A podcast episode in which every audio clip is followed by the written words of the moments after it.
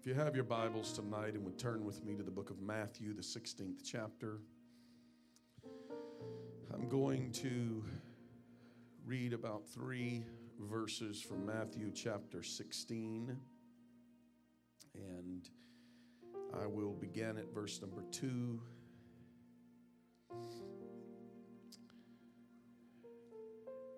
Matthew chapter 16. Didn't this praise team and choir, didn't they do a fantastic job today? Amen. It's so easy for us sometimes to, number one, these folks don't just show up on Sunday and decide they're going to sing a song. A lot of folks just show up and think, oh, well, now it's time to sing, so give me a microphone. These folks have been coming for hours and hours and hours and hours of rehearsal and and getting ready to come to sing because the Bible says to sing in the Spirit and to sing with understanding also. I'm thankful that we have people that understand music and understand what the Lord is going to do in a service through music. And I'm thankful for this group of people that come and rehearse. They work hard, they put their heart into it, they sing. I appreciate Sister Cheryl for working so hard. Sometimes we, we quickly criticize, but did you notice the diversity in tonight's music? We did black gospel, we did contemporary, we did traditional, we did traditional old music tonight. There was a complete variety of music that hopefully spoke to every heart in this room today. And I thank you, Sister Cheryl, for being sensitive to this entire congregation. We want everybody to be blessed. We want everybody to be blessed. She does a great job every week. Thank you on this Easter. Let us say thank you. The extra hours that you put in, we appreciate it so very much. Matthew chapter 16, and I'm going to begin at verse number 2. He answered and said unto them, When it's evening, you say it will be fair weather, for the sky is red. And in the morning, it will be foul weather today, for the sky is red and lowering. O ye hypocrites, ye can discern the face of the sky, but you can't discern the signs of the time a wicked and adulterous generation seeketh after a sign, and there shall no sign be given unto it but the sign of the prophet Jonas. And he left them and departed. And he left them and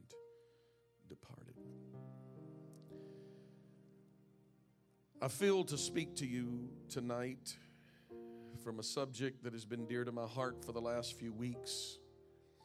And occasionally there are certain subjects that I wrestle with, and this is one of the one of the messages, one of the thoughts that I have wrestled with for several weeks, and I have sought the Lord for the right time to bring this message to this congregation, and I pray that I have heard from the Lord on the right time to bring this message tonight. But I want to speak to you for a little bit tonight from the subject discerning the times.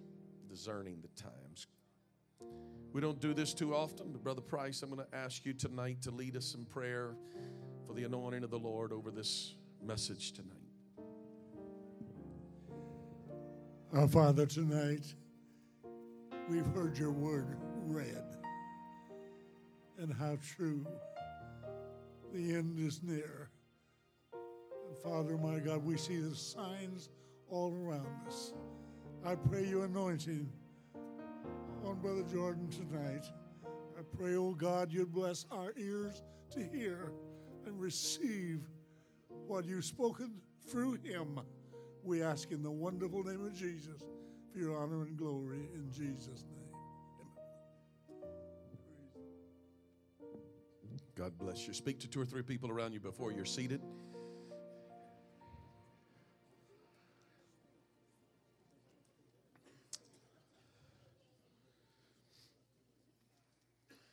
It goes without saying that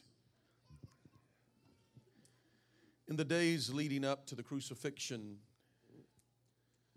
it is very clear, and the scripture implies that Jesus was well aware of what was transpiring in his midst. As he appointed the disciples, as I preached last week, as he appointed the disciples to go and find a colt that was tied in a distance that he may ride into town, Jesus was well aware that his time had come. As he prepared to enter into the city that he said he would not enter again until he heard them cry, Hosanna in the highest, blessed is he who comes in the name of the Lord. Jesus was well aware of what was transpiring around him. He knew when he spoke to the disciples and they did not understand, he wanted them to understand. And he discerned the times and sought for them to recognize. And he said to them, For my hour has come. Previously, when he talked to them, he told them, For my hour has not yet come. But now he tells them, For my hour has come. Jesus discerned. He knew what was transpiring, he knew what the end would be, he knew that the crucifixion was before him. And yet, he went to the cross. After the cross, he preached to those who were imprisoned. He came forth with the keys of death, of hell, and the grave. In other words, he went back and preached to those who had already departed. And he knew what that was going to blow the minds of everybody else. Jesus already knew through his foreknowledge, he already knew that on the third day he was going to rise again. For he spoke to them and he told them, Destroy this temple, and in three days I'll raise it up again. They started looking to carpenters and builders and saying it's impossible, but they did not know the temple in which he was speaking of. Jesus discerned the times. The people of God have always been called to be people who discerned the times. As a matter of fact, every great leader must understand the importance of timing. Timing is so very important in everything that we do. There's so many people that do the right thing, but they do it at the wrong time. A word fitly spoken is like apples of gold in pictures of silver. The wise writer stated, It is the timeliness of the word that can become so very important and to discern the times. We live in a day in which that if there is anything that I may tell folks to pray for and ask for, and that is wisdom to discern the times to understand where we live. If we look at God's great timetable of where we are in the great history of mankind and in Bible prophecy, to understand that all things are lining up and leading up to one thing, and that is the return of the Lord Jesus Christ. And so we must be a people that discern the times and recognize where we are in God's great timetable the, the, as the Lord, uh, if we go back in Bible times, we find that the people of God, they lived together in great uh, community. They lived together. The multiple tribes, 12 tribes of Israel came together. They lived together. And uh, they, they traveled together. They, they wandered together. There's 12 different tribes made up of 12 different uh, groups of people from the progeny of uh, all leading back, pointing to one to one great father. But uh, these 12 tribes separated and then come back together again. And as the 12 tribes, uh, every one of them had a responsibility. It was Dan, the tribe of Dan, I believe it was, that followed the children of Israel through the wilderness wandering and they made sure that all the sick folk and the dead folk and the crippled folk weren't left behind. Every tribe had something to do. It was the tribe of Judah that they knew they had a job to do. They were the praisers of God.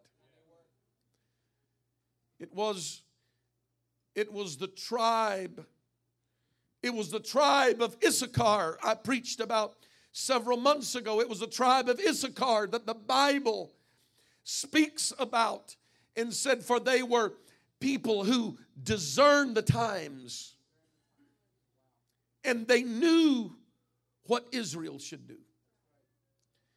They recognized the times. They were a discerner of the times and they knew what was right. I pray to God that we have some people of God and as members of Christian Life Church that discern the times. I pray that we have some people that are not just living life blindly, but that we are living with our eyes wide open and discerning the times. If these young people and young adults that are in this room tonight, if I could, I know that I'm looking more like an old man all the time, but if I could somehow just press on you to listen to your pastor tonight when I tell you we need to discern the times. These are very, very important moments. And so to discern the times is so very important. We need people that discern the times. The men of Issachar discern the times. A lot of wisdom in that phrase.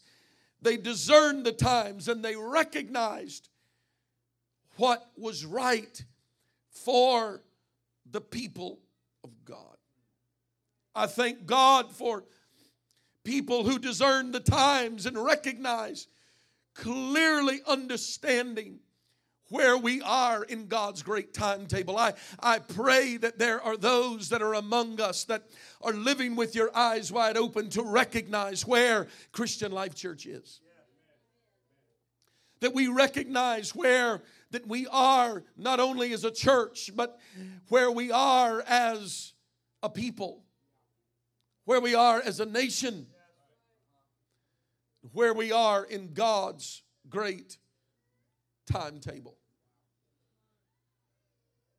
So the Bible implores us and calls us, and Jesus speaks in our text tonight to those who often could throw their hand in the air and say, well, let me predict what's going to happen tomorrow, for it will be fair weather or it will be foul weather based on what they were seeing from the sky. And Jesus looked at them and said, You're trying to make something spiritual out of something that is natural. And Jesus basically is saying to them, Fooey on your spirituality. You are doing nothing but looking up in the sky and seeing the clouds and saying it's going to rain or it's not going to rain because of the signs that you can see in the heavens. And it impresses some people because you have the ability to speak certain things, or, or, or, you can creep on certain people and learn certain things about them and speak certain things as if it is prophetic of God. And yet, he said, You don't even have the ability, the Lord said. He speaks to the Pharisees and tells them, You hypocrites, acting like you have the gift of discernment because you can predict what's happening tomorrow, but you don't even have the ability to discern the signs of the times in which we live. I implore the church, I call for the church, I pray that the church would be sensitive to the moment of the time. But some of us do recognize the time, and our problem is not not knowing, but our problem is not doing what we know. We know what needs to be done. Oh, nobody can tell us anything because we have all the answers. We, we already know what needs to be done. As a matter of fact, we'll tell everybody else what needs to be done, but we don't do it ourselves. I believe it was James chapter 4, along about verse number 17, that speaks into this and says, To he that knoweth to do good, but doeth it not. He said, To him it is sin. So, for many, the problem is not not knowing, but it is not doing what they know to do. There is such a thing as the sin of omission. The sin of not doing what we know ought to be done. Edmund Burke said, All that is necessary for the triumph of evil is for good men to do nothing. In the parable of the talents, Jesus described a man who did nothing with what the Lord had given him. The Lord gave him money. He went and digged in the earth and he hid his Lord's money. And when the Lord returned, he pulls out the money and says, Here's exactly what you gave me. Here it is back to you. And the Lord looked at him and said, You slothful and unproductive servant. Oh, wait a minute, wait a minute. I didn't take anything, I didn't steal anything. And the Lord said, But you didn't make any profit out of what I gave you.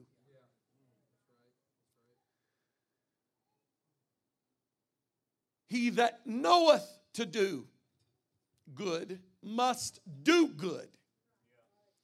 Because one of these days we're going to stand before the Lord. We have two routes out of here. Can I share this with you tonight? You have two routes out of here. Either we're going to go out of here when the trumpet sounds, or either we're going to go by way of the grave. But whether you go by way of the grave or you go by way of the rapture, when you get there, you're going to stand before Him and He is going to say one of two things to you. He is either going to say, Depart from me, for I never knew you, or He is going to say to you, Well done. And the only way that the Lord can say, Well done, is if we are doing well. And if he's going to say, well done, we're going to have to be doing. So it's going to take more than just knowing, more than just understanding, more than just recognizing, more than just having the answers. I'm tired of people having all the answers. I want to see somebody that can say, I'm going to do what I know to do.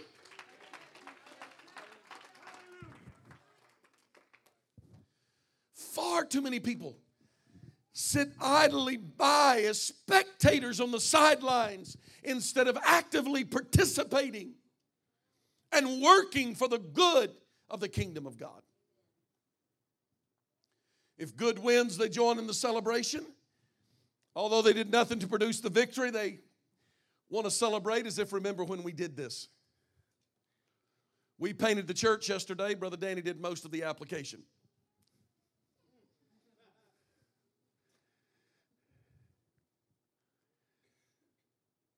We did it. When it all goes bad, we all already knew in advance it was not going to work out. If they'd asked me, I would have told them. Because I already knew, and you did too. But they didn't ask us, so we kept our mouth shut. Don't worry, they sell shoe polish at Walmart. We've got to, men, men that know to do and do are men that are proactive. They're not sitting around waiting for somebody. Well, as soon as they come and ask me individually, as soon, as soon as they massage my ego, as soon as they brag on me enough, as soon as they, we've got to have some people of God that will stand up and say, It doesn't matter if nobody else does it, I am going to take a stand. When it comes to righteousness, the whole world can do what they want to do, but I am going to stand for righteousness. When it comes to labor, labor and work in the kingdom of God, the whole world can stand idly by. I'm going to engage in the activity of reaching those that are lost before it is too late. There is a syndrome that is popular and being diagnosed around the country as many people are watching things that go wrong. And I can't call it by name. I should have researched it before I came to preach this message. But there is a psychological thing that happens. It is group psychology. And they say that when, when something goes wrong, when there is a, a, beating happening in front of a group of people, they have been questioning why people stand by. We criticize them for standing by, not stepping in and not doing anything. But here's what the psychologists are saying they are saying that it is more likely that if there is a small group, a very small group, and when something goes wrong, somebody steps in. But the more people that you have gathered in a crowd, the less likely it is that they will step in and, and intervene. And the greater the crowd, the more likely that everybody in the crowd is to stand, stand on the sidelines and look and they feel comfortable because, well, nobody else is stepping in either. Can I come to the church tonight? It is so easy for us to get that mentality in the church and say, well, it's just going to get done. Somebody's always going to just get the job done. We're just going to show up. Nobody else is doing it, so I don't have to do it either. I'm calling the church to pay attention to where we are as a people and discern the times and be proactive and step in and say, I will not just wait for somebody else to do it. I'll teach the Bible study, I'll pray the prayer prayer time. I'll fast on the fast day. I'll labor. I'll show up to work day. I'll do what needs to be done. I'll be the one that cleans the church. I'll be the one that fills the holes in the parking lot. I'll show up to work day.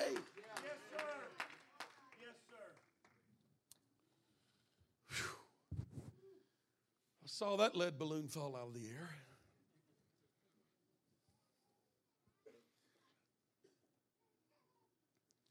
Many have mistaken the notion that good is merely the absence of doing wrong, but it's not.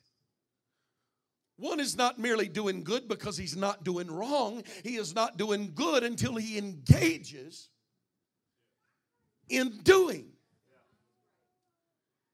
The sin of omission could be one of the most underrated and undermentioned sins of the Word of God. The people of Issachar understood the times. Jesus said of the Pharisees, You can quote all the scripture you want, you can discern all the skies that you want, but do you discern the times?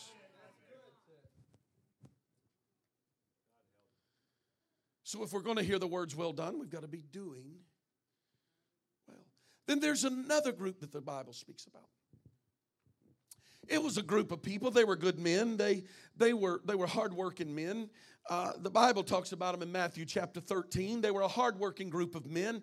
They, uh, they were doing what every good person ought to be doing. They were working, they were laboring, they were toiling in the field. The Bible said that, that they, they had gone out and they, they had obviously, they had planted good seed on fertile soil. They had worked in the field. They, they worked in the field. They toiled in the, the ground. They tilled the ground. They pulled out the rocks and the roots and they prepared it. They put down the fertilizer. They put down good seed and they become tired in all of the labor and the work in which that they had been doing.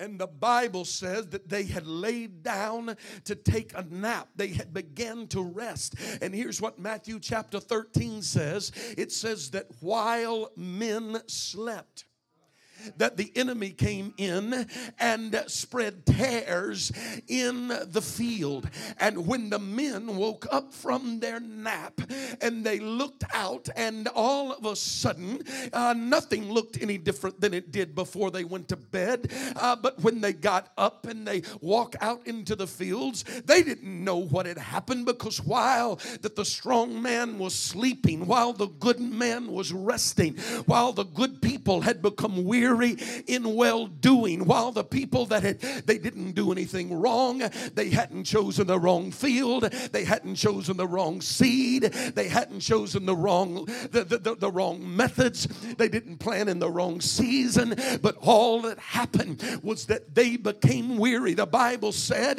that in the last days that Satan would come to wear out the church. Can I preach to somebody tonight that have been working in God's field and you get frustrated and you feel overloaded and you get tired and you get weary? Can I shake us up tonight and tell us don't become weary in well doing, for we shall reap if we faint not. But if you go to sleep, I come to tell you that while you're sleeping, the enemy will come in and sow tares in your field. The enemy doesn't really care about you. When the enemy shows up, he shows up to kill, to steal, and to destroy. He doesn't show up. He may show up as your friend. He may put a smile on your face, but don't you ever kid yourself. Somebody told me a long time ago keep your friends close and your enemies closer. When the enemy shows up, he shows up. He'll dress it all up. He'll look any way he can. But I came to tell you that he's interested in one thing. If he can sow enough tares in your field, that your field is not worth harvesting because there's more tares than there is good fruit. Hey, that's all he's worried about. If the enemy can stop the fruit production of the church, if the enemy can stop the fruit production of your life, if the enemy can, can stop the fruit production of your home, he will be successful. And the only way that the enemy will not enter and sow tares in your harvest is if we stay awake and declare, You're not going to come into my field, but I'm going to fight if I have to fight because I'm doing what God has called me to do. I refuse to become weary in well doing. Look at your neighbor and tell him, Don't be weary in well doing.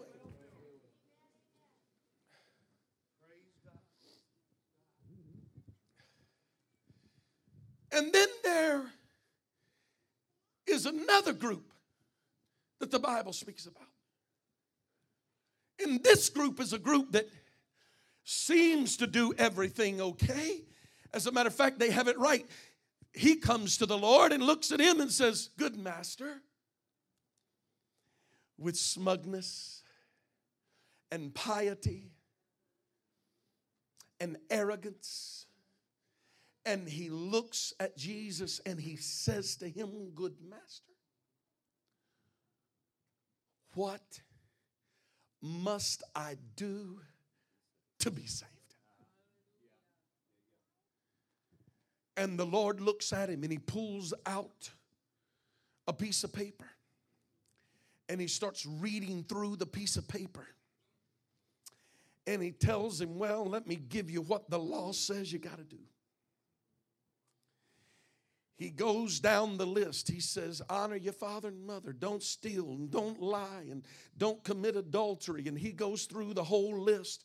And when he gets to the end of the list, the prodigal son looks at him with his smugness and with his arrogance. And he said, All of those things I've been doing since my youth.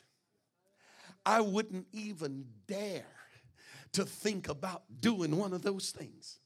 Well, Pastor, don't you even dare to ask me about sin and what's going on in my life. I wouldn't dare to do it.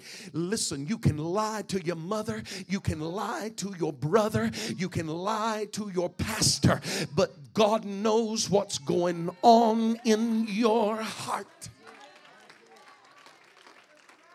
The problem with the prodigal son, the problem with the rich young ruler, rather, the problem with the rich young ruler was that he was a good man and he had done a lot of good. There's nothing wrong with that. But the deal was he had an attitude that because he had been good in a lot of areas, he fixed all the easy things first, but the hard things he couldn't deal with. Can I come at you tonight and tell this church that I believe there's some folks that get gets everything else right. You tie your tie right. You carry your purse right.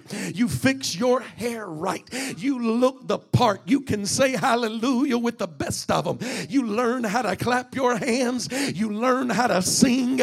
You learn how to wave your hands. You learn how to say, Praise the Lord, brother. It's good to see you in the house of the Lord. You learn every, you get all the easy stuff down. But when Jesus comes on the scene and he says, But there's one thing that's been too hard for you since you were a child, and it's just one thing, it's not a lot, but there's one thing that I'm going to speak to you that I'm going to call you to go and change. And he looks at him and he says, I've dealt with all the easy things, but the Bible said he went away sorrowfully. Why? Because he fixed the easy things. He did what was right as long as they were easy. But when it became hard, he said, I can't do it. And he walked away sorrowfully. Can I call on some people to discern the times and realize there's some things in your life that you may need to get right with God now and say, God, I'm not waiting for the judgment day. I'm not waiting for another opportunity. I'm not waiting for another season of fasting, but I gotta get it right with you tonight. Oh, somebody lift up your hands and call on the name of the Lord.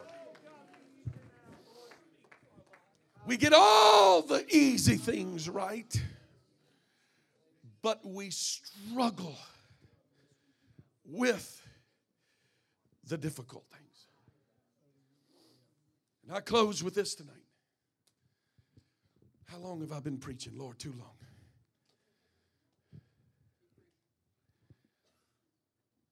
There was another group, the group from the tribe of Levi, known as the Levites. Their job was a difficult one. Their job consisted of dealing with the things from the house of the Lord.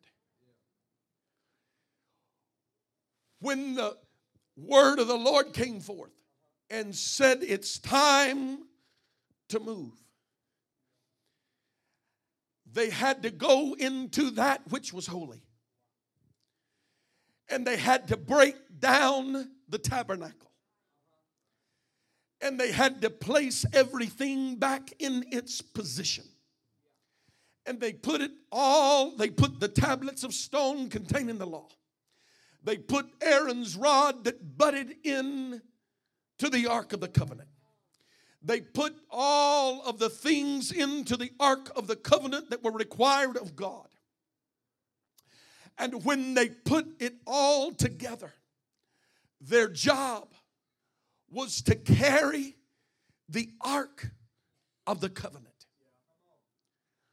Now, that seems to you and me today like a pretty easy job.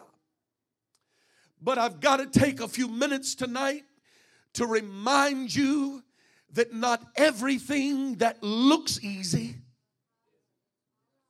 is easy. Because, as a matter of fact, as I study and look at Scripture, I am starting to believe that the Ark of the Covenant was too heavy for the Levites to be able to carry.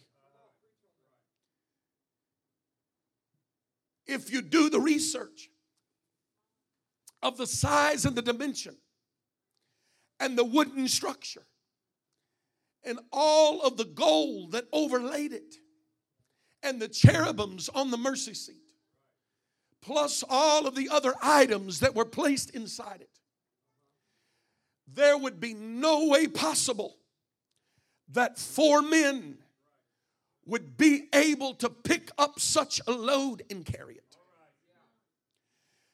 Leading me to my final point in this message tonight, and that is that some things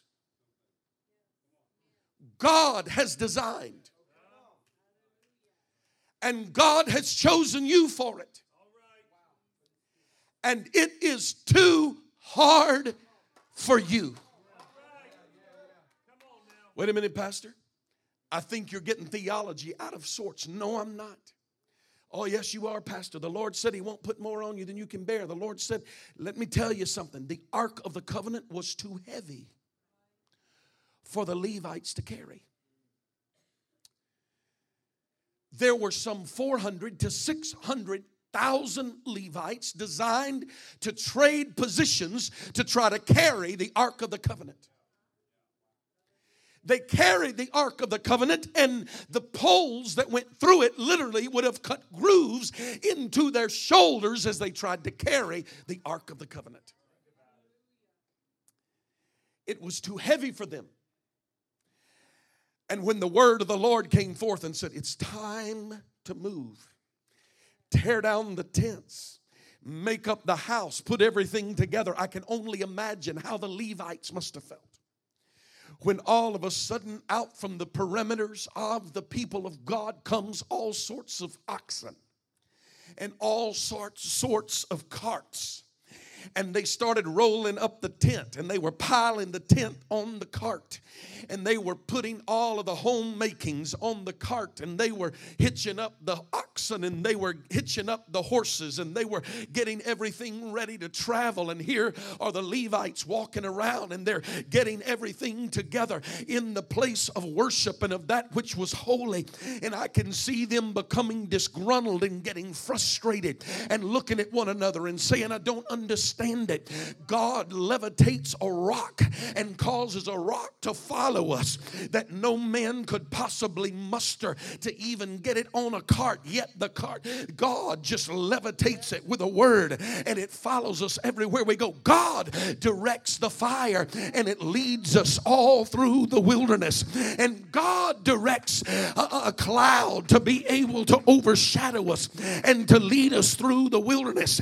And then God gives a cart to everybody else and they put all of their goods on the cart but then He expects us to get under the load of the church, to get under the load of the things of God. Why doesn't He give us a cart? Maybe we ought to devise one and build one on our own. And they tried it and they failed because God said, I'm not going to allow you to take into human reasoning that which I have chosen to be too hard for you. Some things that God has put on you is too hard for you. But when they said it was time to go and all of the carts uh, began to move, the, the, the, the, Levites were expected to get under the load of, the, of, the, of the, the, the Ark of the Covenant and to carry it for 40 years through the wilderness. They, they carried it over desert land, through the thorns and thistles of the desert and over mountain ranges and, and through the sharp turns of, uh, of, of the mountain roads that would have traveled through the region and how difficult and how treacherous it would have been. And, and no doubt they got frustrated. They got they, they didn't understand, they didn't know, but they yet nevertheless would get under the load. And they would say, Here you are. I need four men to get under the load. And they got under the load of the cart, under the load of the ark, and they put that pole on their shoulder shoulders. And when they began to lift, they, they couldn't. The burden was too heavy for them. They tried with everything they have and they couldn't lift it. And here's one little verse that gives me insight into what happened. And the scripture said that the Lord helped them that bear the burden of the ark the Lord help them that bear the burden of the ark. In other words, when they got under the load and the Lord said, Go, and they started lifting, and they said, It's too heavy for me.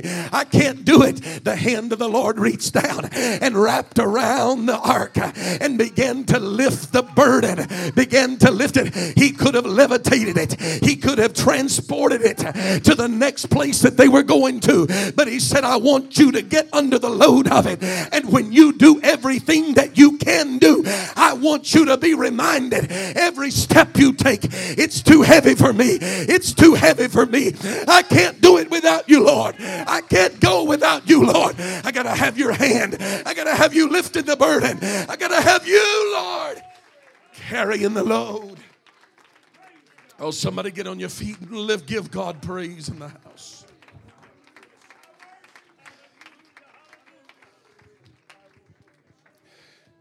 I just can't get away from it. And the Lord help them that bear the burden. and the Lord help them that bear the burden. Can I tell you tonight that somebody in this house needs to discern the times and understand where we are? And somebody says, Pastor, we're under a load. We're in a building project. You've got work days going on. You have fundraisers going. We have special services. We are tired and weary and worn out. I can't do it exactly where God wants us because God wants to reach down tonight. And He wants to put His hand under the load that you're carrying. And with His mighty hand, He wants to lift the burden off of you to where it becomes bearable. I think that's why he said, I want put more on you than what you're able to bear. He didn't say I wouldn't put a load on you. He said, I won't burden you beyond what you're able to bear. He said, in every temptation, I will make a way of escape. In other words, everywhere you are, God is there. He's going to help you in every situation that you're in. And so when things become too difficult for you, just expect it. The hand of the Lord is going to undergird. The hand of the Lord is going to lift up the burden. The hand of the Lord is going to lift you and your burden. Lift your hands toward heaven.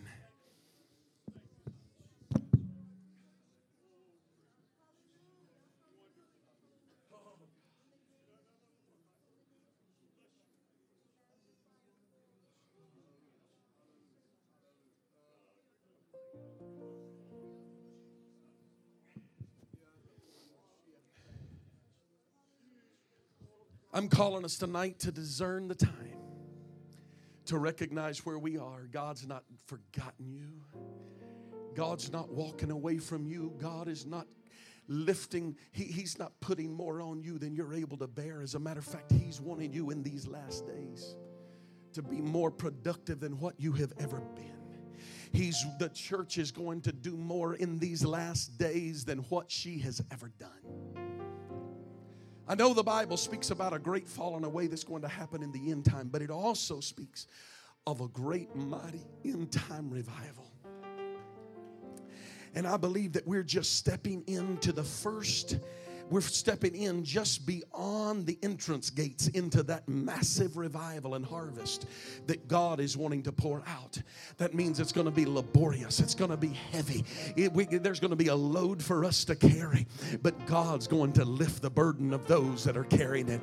I'm preaching to men and women, young men and women in this room that says, I'm going to get under the load financially, I'm going to get under the load physically, I'm going to be, I'm going to be faithful to the kingdom of God, I'm going to be faithful in everything that I do. I'm going to work, I'm going to labor, I'm going to help carry my load of the burden because God, God has placed me here. He's chosen me. This is where He's put me. He could have put you somewhere else. This church has never been intended to feed the hungry all over the world. We do the best we can. This church is never going to be able to truly be effective in doing in, in building homes for people and and and, and we're I doubt we ever are truly effective but there is one thing that we can be effective doing, and that is reaching the city of Frankfort, that is reaching your neighborhood, that is reaching your lost family, that is doing what you can do. Come on, somebody needs to, desi- to get under the burden to, and the desire tonight of saying, Whatever I can do, I'm going to do it. I'm under the load of it. I'm going to lift with everything I've got and trust that God is going to see me through. If that's you tonight, Step out from where you are, make your way to the front of this room, and commit it unto the Lord and say, God, I'm coming tonight because I need your help. I'm going to be more committed than I've ever been. I want to understand right where we are. I don't ever want to be on the outside, not discerning where we are as a people, where we are as a church, where we are as a nation. But God, I want to be right in the center of your will. Somebody call on the name of the Lord tonight. Somebody call on the name of the Lord.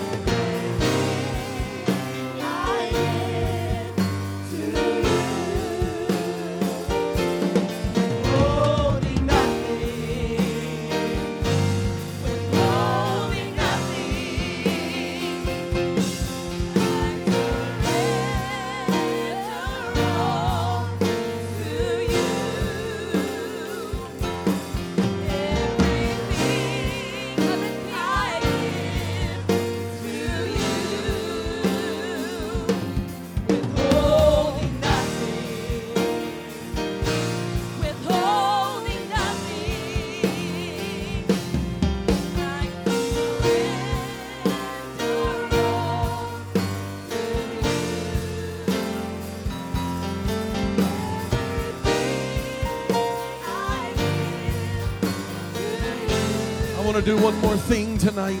I want to do one more thing tonight. Some are praying, continue to do so.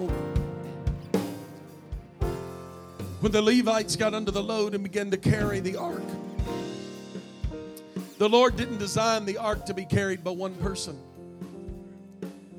or two or three, but He wanted balance and He put four together to carry the ark. I'm going to ask you to do something tonight. It's going to require a little movement. You're going to have to move about. I don't want to make anybody uncomfortable doing so. And I know we have guests with us tonight. And I invite you to join in with us, but we're going to pray together tonight. What I'd like for us to do tonight is to gather in groups. Would you gather in groups of three or four or five? You don't have to be exact tonight, but I want you to gather in groups. I want you to get together with a group, a group of people that you have faith in, that you believe that will help you carry the burden, that'll help you carry the load.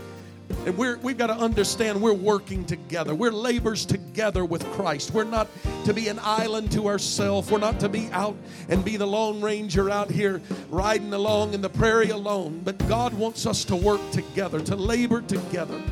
And so here's what I'm going to ask you to do tonight gather together, find a group, step out from where you are, walk across the church, whatever you have to do, be a part, take the initiative, be a part of what's happening now. Step up, get together with a group of people.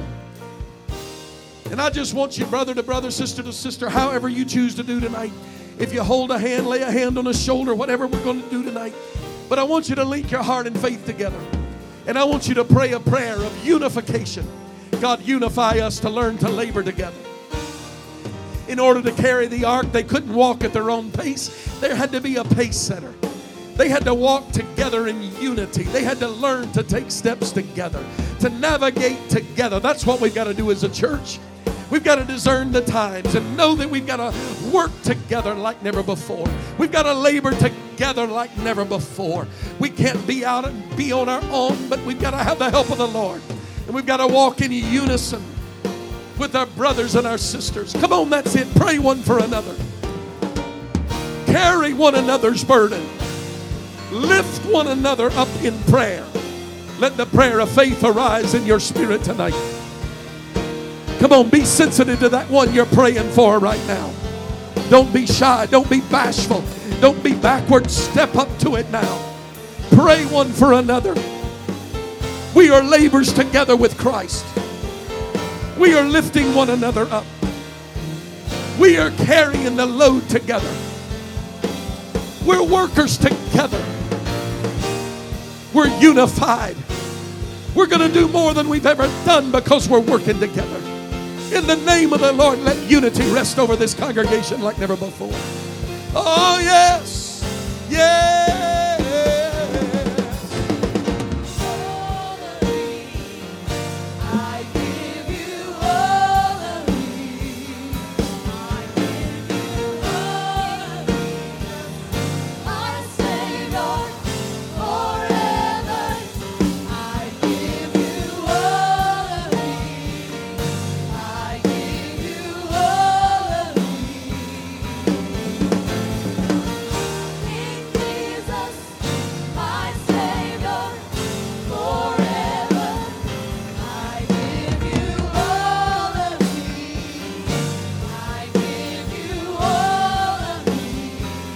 Come on, if you feel like leaving one group, going to another, that's good. Pray one for another for a few minutes.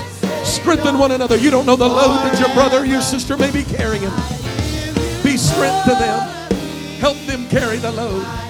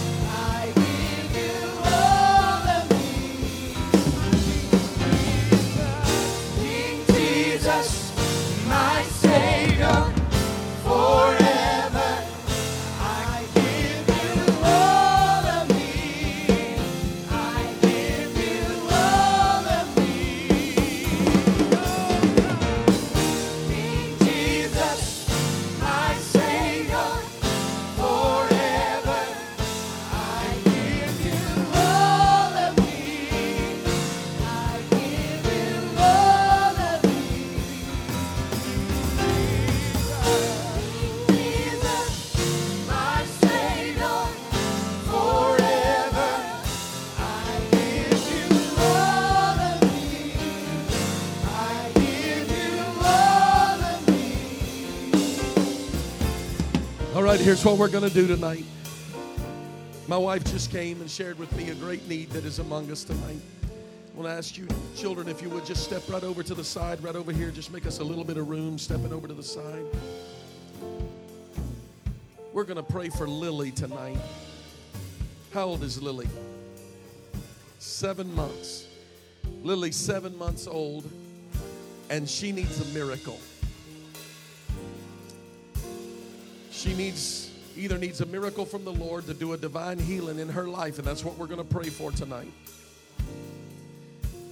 Or she needs to have a surgery, and the, the problem is, is she needs to have the surgery now, but because of her age, the doctors are wanting to wait at least a year, and they may not be able to do that. And so she is needing a miracle, and she needs a miracle now.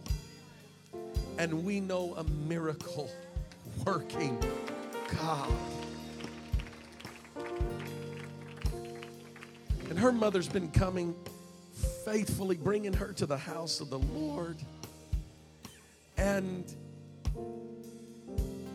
we're going to be the church tonight. How many of you have ever received a miracle? I want to encourage you tonight. This, let, let me encourage you tonight. Dylan, step up here by me. I know most everybody knows the story right here, but doctors told us we won't give you any chance of his survival for 24 hours. And if he lives 24 hours, we'll give him a 50 50 chance of making it for the next 48. And until he gets outside of that 48, we really won't make much prediction beyond that. 19 days neonatal intensive care, the doctors called together. They sat down with my wife and I and they said,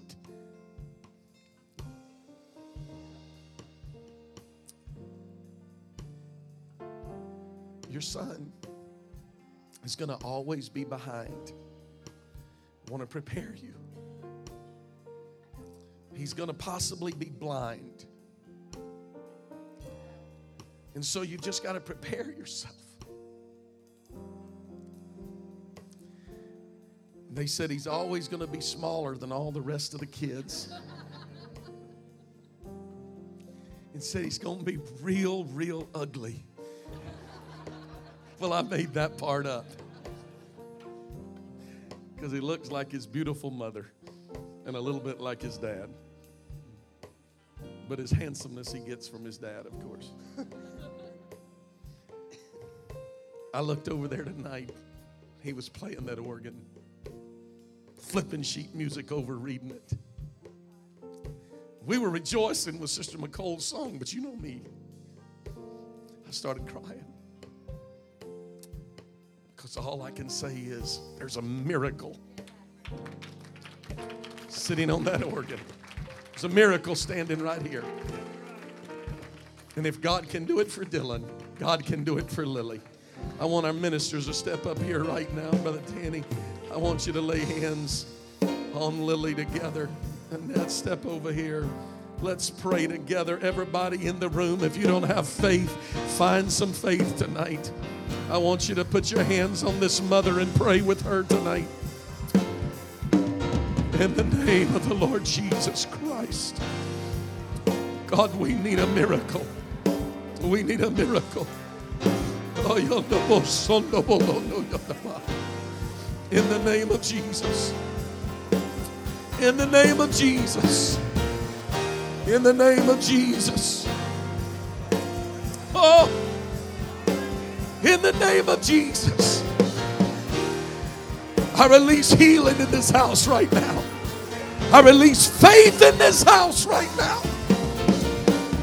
Let the gift of healing flow. Let the gift of faith flow. Let a miracle be released in the house tonight. Not by might, not by power, but by thy spirit, saith the Lord. Let it be done. In Jesus' name. Begin a work of healing tonight. Work in this life in Jesus' name. God, we rejoice in you. Come on, somebody rejoice in the Lord tonight. If you know He's a healer, if you know He's a waymaker, you know He's a waymaker.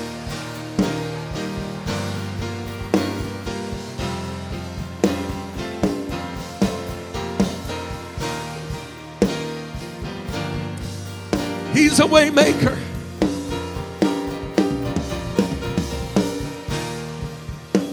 Some of you ladies will make room right here for Sister Kara to step up here. She's got surgery coming this week. The Lord's going to be with her. We're going to pray over her right now. I feel the gift of faith in the room tonight. The gift of faith is loose in the house tonight. Some of you lay hands on Sister Kara. The Lord's going to be with her. In the name of Jesus. In the name of Jesus. Yes. My Savior forever.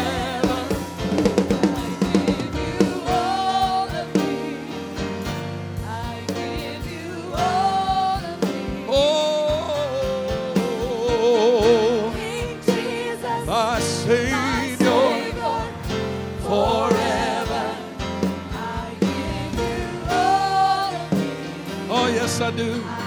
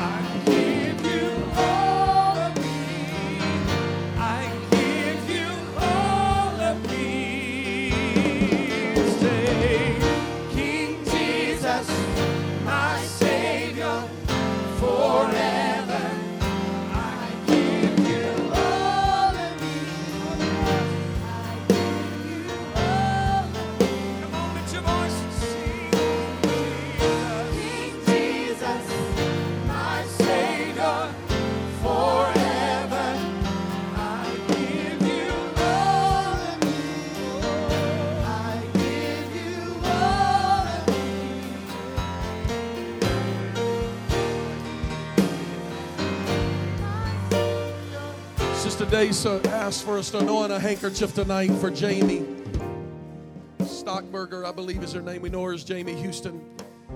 I stopped by the hospital to see her. First, let me say, Sister J- Sister and Brother Jason went by and prayed for her the other day. I came in the day after, or two days after, maybe it was, a day or two after.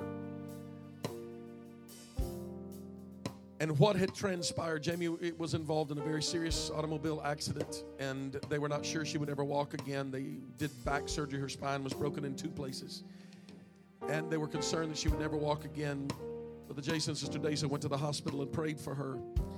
And the next day or the same day, I'm not sure of the timing, they came in to do the first test to see if she would be able to have any movement. And this was going to be very significant.